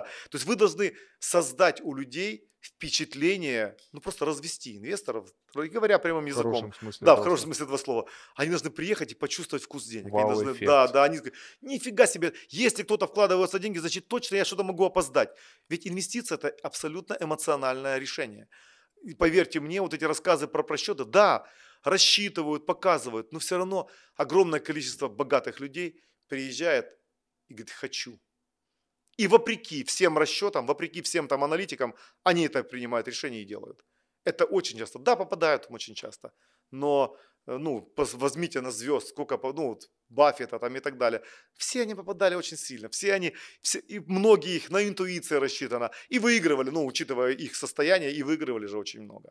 Иногда интуиция это важнее, чем, скажем, все расчеты и здравый смысл даже. Если бы была твоя воля и э, ты хотел удивить вот мир, что бы ты построил в Киеве и где? Ну, знаешь, мне чешется язык сказать небоскреб. Но вопрос где? Ну, на левом берегу, конечно, да. На левом берегу, я ну, считаю. где именно? На Левобережном, в этом районе где-то. Именно на Левобережном? Да, Или в Русановке? На... Да, где-то где там, конечно. То есть такой крутой комплекс, знаешь, который как бы... Вот я ну, там бы скажу... пришлось сносить вот эти сталинские... Да ничего страшного. Не, ну сталинские, не сталинские. Там mm. можно найти, найти, найти, найти место. Как Трамп делал. Ну вот, ну вот возьми э, тот самый Гарлем, да, там 70-е года. Ну то зайти было нельзя. Это Бруклин то же самое. Да. Приехал один, построил дом, предварительно скупив вокруг землю. Дом классный, крутой, с убытками для себя – Продал землю. Продал землю, нажил. нажил и на доме, и на земле. Понимаешь, что дело? Все. Но это, это старая прописная истина. Хорошо. Да, create the land, понимаешь, ну, в смысле, это место. Создай его, создай, все. То же самое построй, и как бы это, да, Днепр, смотри, ну я тебе скажу так. Днепр – это просто крутейшая жемчужина, которая у нас не использовалась. Это дебильный закон про эти захисные смуги, да, про защитные линии, да, которые 100 метров надо отступать, непонятно почему. Ну, все это нитраты. По, по, да, нитраты. Ну, да, да, да, нитраты, да, в Киеве это кто-то Коровьи нитраты. какашки вывезем. Да, вот, это, конечно, в Киев какой потенциал не используется? Ну, какой потенциал? Ну, у меня вот инвестор есть, который говорит, я хочу театр построить, но я хочу построить, ну, не театр, а э, филармонию своеобразную, э, которая как бы зал концертный там и так далее. Ну, где я хочу, говорит, его построить на Днепре. Вот как Сидней, да? Да никто им в жизни не даст это сделать. Нигде. Вопрос. Ни при каких обстоятельствах. Ни при каких. Вопрос, почему? Поднимите его на уровень скажем, ну, затопляемости. Ну, как, как евреи э, свинарники строят. Знаешь, что свиней не нельзя на, на земле Израиля, так они сделали помосты. А, и это... да. Не, ну просто, просто понимаете, вот эта старая, старая тема о том, что вот нельзя И не хотим мы думать, не хотим думать. То есть, ну, проблема еще, знаете, как мы сами в этом виноваты, не мы, а общество. То есть, мы чиновников тоже загнали за можай, и фактически власть уже она не власть. А, а она все время, она реагирует на любые протесты. А Flexible да, она вот такое вот. И, а власть должна быть такая, кулаком ударил, я сказал, надо сделать. Все, и идите все гуляйте. А люди так не могут. И, конечно, их тоже можно понять, они тоже боятся, потому что ты шаг сделал, через 15 минут у тебя прокурор, ДБР, НАБУ, ну и, короче, милиция, и полиция, да, общественность. И, и, и по второму разу поехали СБУ, и все. И ты, и ты целыми днями только этим занимаешься. Я, ну, я прекрасно понимаю, любой человек, который был чиновником, выходя из э, этого самого, потом занимается год. Вот я единственный, наверное, один немногих, кого, кто уж так себя вел, что просто, ну, уже нельзя было еще придумать, да. То есть вот так вот сидел, как бы, да. И не, ну, это не так, ну, просто на самом деле, ну, все равно тебя любые твои действия, они будут вызывать противодействие тех людей, чьи интересы ты затронул. А они всегда им мгновенно что, что, что стоит написать запросы депутату там этот самый. И правоохранительные органы, к сожалению, вынуждены заводить какое-то дело, и все равно, даже если они понимают, что это все фигня, все равно формально должны все это сделать. А это, конечно, ну, людей очень сильно пугает. Трухана остров, чтобы ты сделал. Да нет, в Турханах, в Турханах офигенная зона отдыха, я считаю. То есть, э, конечно, там, там нужно сделать, вот, э, я считаю, что там что угодно можно сделать. Рекреация, конечно. Конечно. Просто, опять же, там же построить толком ничего нельзя, понимаешь? Даже, даже рекреацию ничего нельзя. Очень много всяких этих баз старых, да, которые как бы, ну, уже выжили, но кто-то их держит в надежде как-то там продать, продавали, потом настроили дома, там некоторые товарищи живут, умничают, понимаешь, и, и так далее. Но я считаю, что вот там должна быть не просто рекреация, там должен, это должно для, масса, для массового отдыха людей, да, пляжи, дискотеки там могут быть, я считаю, какие-то спортивные, ну, как бы вот, э, ну, сооружения, что угодно, концертные Конюшни, залы, что угодно, ну, конечно, конечно, да нельзя бояться, нельзя бояться, то есть, ну, потому что, ну, вот возьмите Крым, да, Крым, ну, история известная, да, как бы я э, в каком-то году, в десятом, приехали американцы, говорили, мы даем 2 миллиарда долларов сюда, да, э, дайте нам возможность сделать свободную экономическую зону в Крыму. Мы там построим отели, казино, как бы, ну, с Лас-Вегаса ребята приехали. Ну, собственно говоря, почему нет? Они как начали заниматься, там, как бы... Э, а сейчас американцы приходят и говорят, хорошо, что не дали возможность. Нет, тогда поверь мне, если бы они тогда дали возможность, то никаких бы Крым бы никуда бы не уехал, я тебе уверяю в этом. Как только американцы инвестируют доллар, уже там нет, там эта тема не работает. Уже там сегодня... пятый флот ВМС да, США конечно, конечно. Посмотри в Турции, да, как бы там. Что бы Эрдоган на них не говорил, каким он словами бы там не обзывал кого угодно. Там американские деньги, это все отели и куча инфраструктуры в Турции построена. Кто что против него делает? Как зайчики сидят и говорят, ну ладно ты, вы повежливо себя видите, понимаешь? Тоже, да, конечно, как первым надо было затащить, затащить. Деньги затащить надо сюда. А потом, поверь а мне, уже разберем. у тебя появляются агенты влияния, ты уже понимаешь, что они тебя защищать будут во всем мире. Конечно, нужно было инвести- большие инвестиционные группы сюда затаскивать. И не было бы никакого Крыма, если бы там были отели, казино и так далее. Э, рост недвижимости. Э, как будет, как есть и как бы ты хотел? Ну, я бы хотел, чтобы все-таки э, недвижимость была дороже, э, ну, доступнее давай, были у давай людей. в год, в год проценты, вот как бы ты хотел? Вот Нет, ну я, смотри, я бы хотел, э, чтобы, скажем, слово «дороже», оно не само по себе, оно в совокупности с доходами населения. Индуктивно. Да, то есть оно должно, и, и у населения быть должно быть... в линейной зависимости. Да, в линейной зависимости от доходов, абсолютно верно. В процентах. Но, но когда мы сейчас, например, в процентах, я считаю, что она должна расти там ну, 5-6% в год. Если бы она росла, то было бы круто. Сегодня она практически не растет. Если 15? Да, вообще бомба. Это вообще бомба. Идеально. Да, идеальная вообще вещь. Как э, есть? Никак не есть. Ноль? Э, да, да, ноль. Нет, то не, не ноль, нельзя так сказать, что ноль. Я не могу, понимаешь, я не могу расценивать это рост недвижимости или это рост моих проектов. Рост крана, да? Да, да, это вот это, это Но не... ты же все равно видишь конкурентов, соседей и так далее. Ты понимаешь, во-первых, конкуренты врут. На прямой ну, вопрос, ну, же, ну, сколько вы продаете. Не, ну я же не знаю, знаешь, по какой они... цене они продают, я же не знаю. Они-то чешут одно, а на самом деле другое. Но я, я, я, не, ну я честно считаю, что она, она стоит, и какой-то маленький рост есть, 1, 2, 3 1, 2, 3 Да, да, максимум. Если средняя температура по палате, да? Да. А как будет? Как ты думаешь? Вот исходя ну, из того, что ты видишь, что происходит смотри, на рынке. вопрос какой? Э, что такое? Ну, у нас сегодня нет альтернативы недвижимости, да, вложению как бы денег, то, что мы с тобой изначально говорили, альтернативы этому нет. Фондового Золото, рынка нет. франк. Ну, золото, ну, представь себе, где люди, ну, люди, да, золото, да, но, понимаешь, они не понимают потом, куда его продать.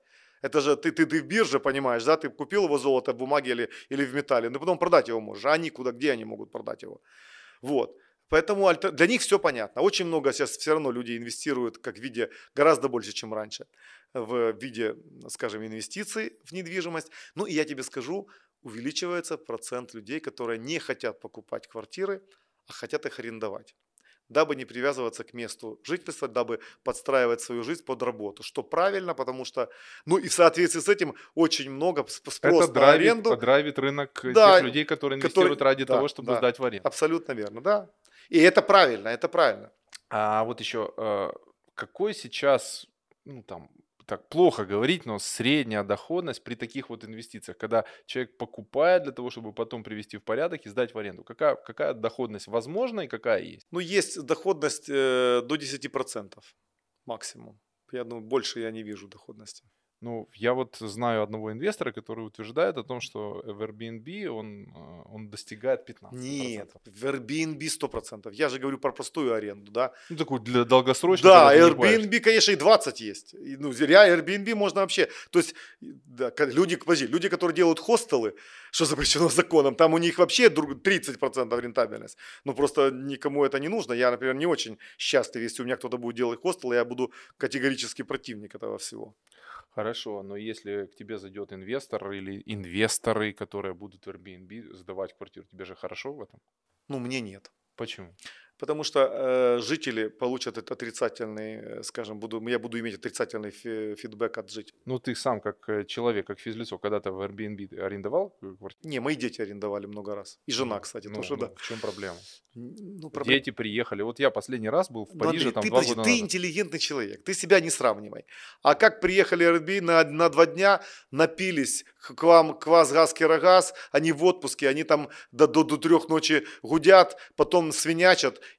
и соседи тут же говорят, послушай, да нафига нам такое это самое? Они приходят кому? Ко мне. И начинают мне умничать по этому поводу. Нет, я ж, разные люди есть. Но я, это, это может не Airbnb, это касается хостелов, скорее всего, наверное, такое. Не да? Airbnb, классический. Ну, если нормально, ну, то 100, я... 100 долларов в сутки, да, там, там, ну, там, приехали в комфорт-таун, за 100 долларов в сутки поселились там. Ну, наверное, люди... нормально. Ну, у нас же, понимаешь, еще проблема, это же про пропуска, это же ты же не просто так, это, это не... Ключи. Не, да, ключи, там у тебя проход машины, то есть и так далее. Это все не так. А мы же все время ратовали, давайте открытые зоны делать, да, давайте вот открытые, открытые. А потом житель приходит, так, говорит, дорогой, какие открытые? Ты нам что говорил? Безопасность, будь любезен. И мы вынуждены, опять же, комплексы закрывать, нас там критикуют за это, да, как бы соседи. Я говорю, ребята, вам, пожалуйста, карточки, вы можете на территорию, если вы здесь живете, заходите. Но не свинячьи там и так далее и тому подобное. Ну вот, э, вот как-то так. Резюме, я понимаю, что при инвестициях в недвижимость на стартовом этапе можно получать 10% годовых да, в валюте, сдавая квартиры в системе. При этом максимальный спрос имеют квартиры какие? Маленькие. Однокомнатные. То есть это маленький блок для, для, для смарт-квартиры в максимум 2-3 человека проживающих.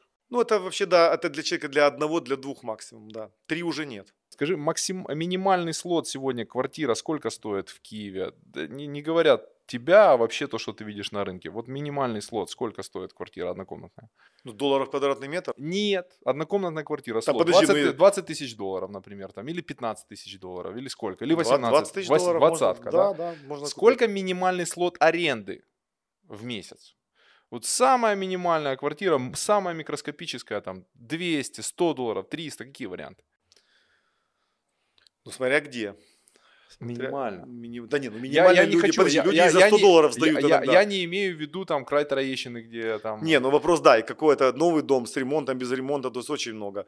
Новый. Андрей, но, я, не, я но, не могу... Но, новый дом, новый дом с, с простым ремонтом. Не знаю, я меньше 300 долларов не видел, честно говоря. Меньше 300 долларов? Нет, не видел, да думаю, что даже больше.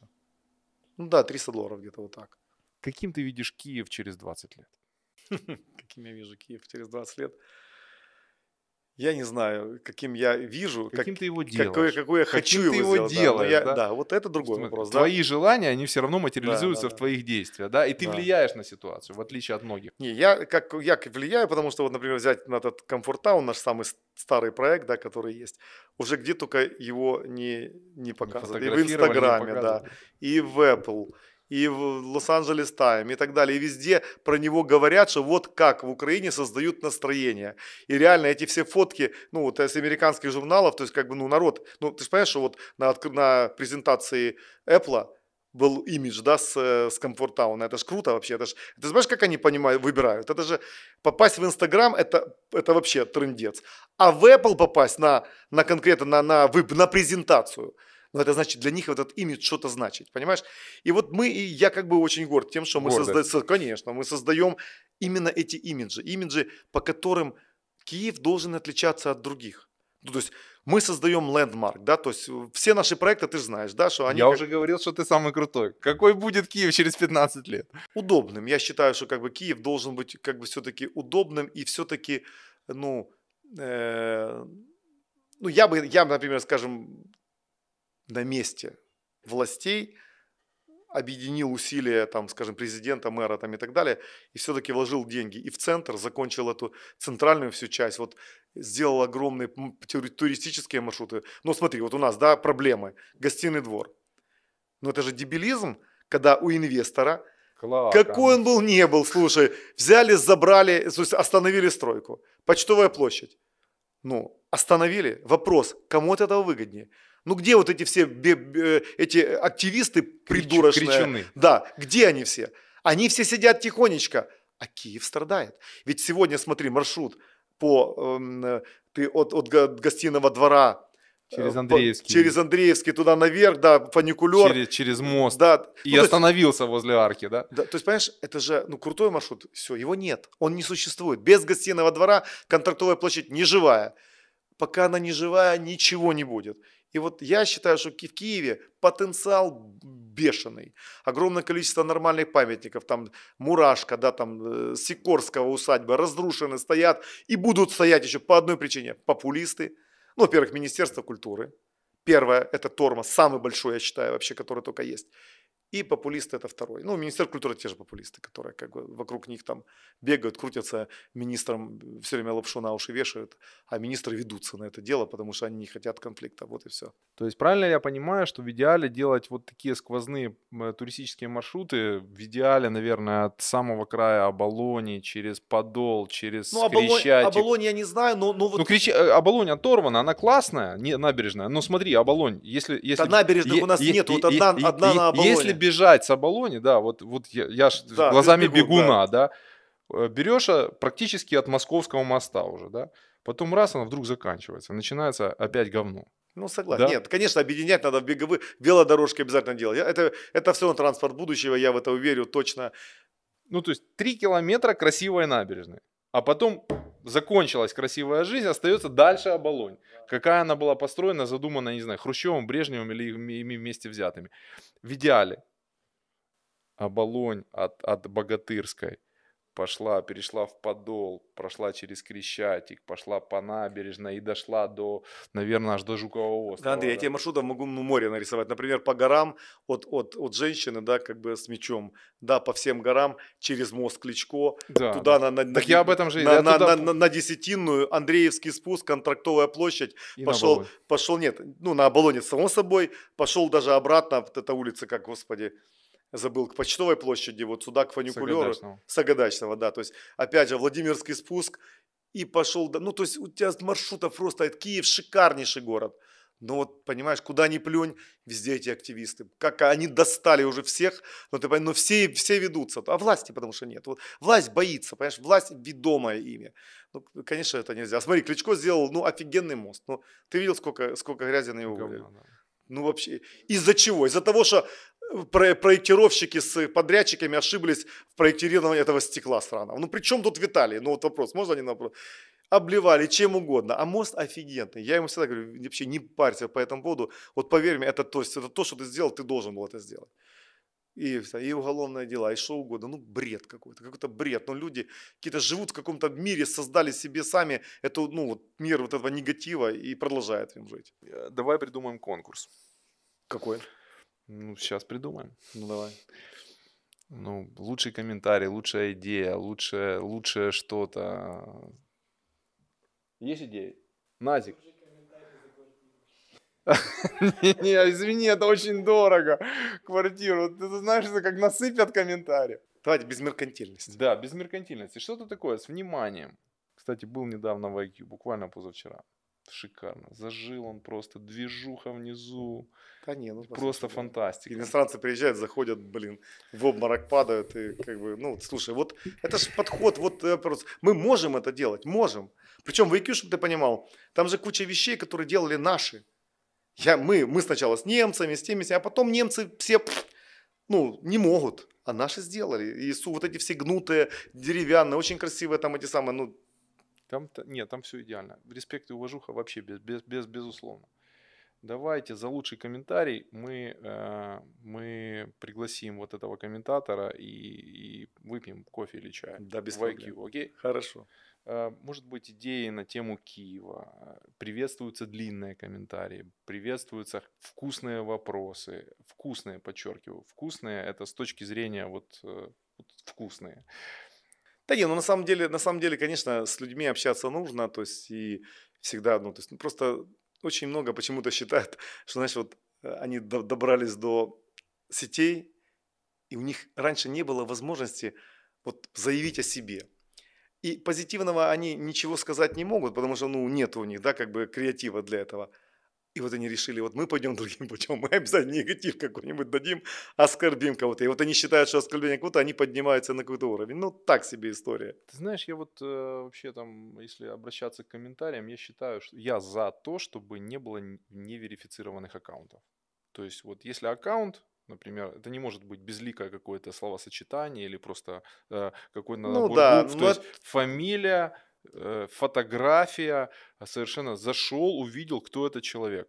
И надо, чтобы Google проверял, что это действительно тот человек. Если ты хочешь получить птичку, например, в Инстаграме, ты должен отправить туда справку из бани, понимаешь? Что ты там, что у тебя нет того, того паспорта, и, и, и птичка тогда тебе верифицированный аккаунт. Но, чтобы ты понимал, например, когда-то у меня была история, когда я прихожу в, Си, в Москва-Сити, э, говорю, у меня нет документа. Они говорят, э, ну, говорю, есть у меня аккаунт в Фейсбуке или в Инстаграме даже, в Инстаграме. Я хорошо, дайте посмотреть. Посмотрел, все окей, пришел. Без паспорта, без ничего.